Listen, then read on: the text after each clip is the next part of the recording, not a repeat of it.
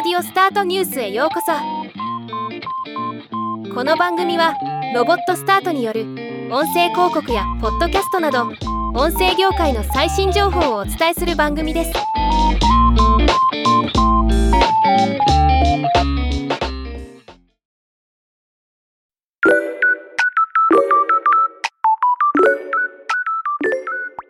アドバンストメディアが AI 音声認識アミボイスを KDDI のお客様センターの自動音声応答システムの一部に実装されたことを発表しました。最近音声合成の話題が多かったですが今日はこの音声認識サービスのニュースを紹介します。従来の応答では音声ガイダンスの案内に従ってスマートフォンや電話機のキーパッドやボタンのプッシュ操作を行い問い合わせ内容に該当する番号を選択する必要がありました。これって結構面倒だなという印象がありますよね。今回音声認識を活用することによりお客様の問い合わせ内容を音声で認識し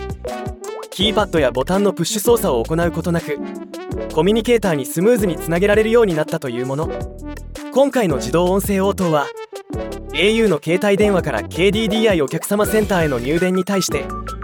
現在一部の問い合わせ項目のみが対象となっていますが2023年度内に段階的に適用範囲を広げていく予定とのこと。アミボイスは国内シェアナンバーワンの AI 音声認識でもともと認識率に定評があるサービスなのでストレスを感じさせない自動応答サービスになっているのではないかと思います。ではまた。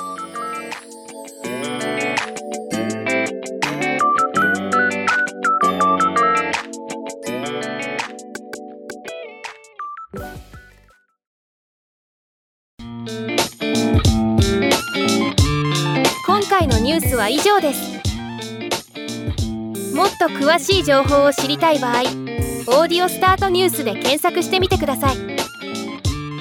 ではまたお会いしましょう。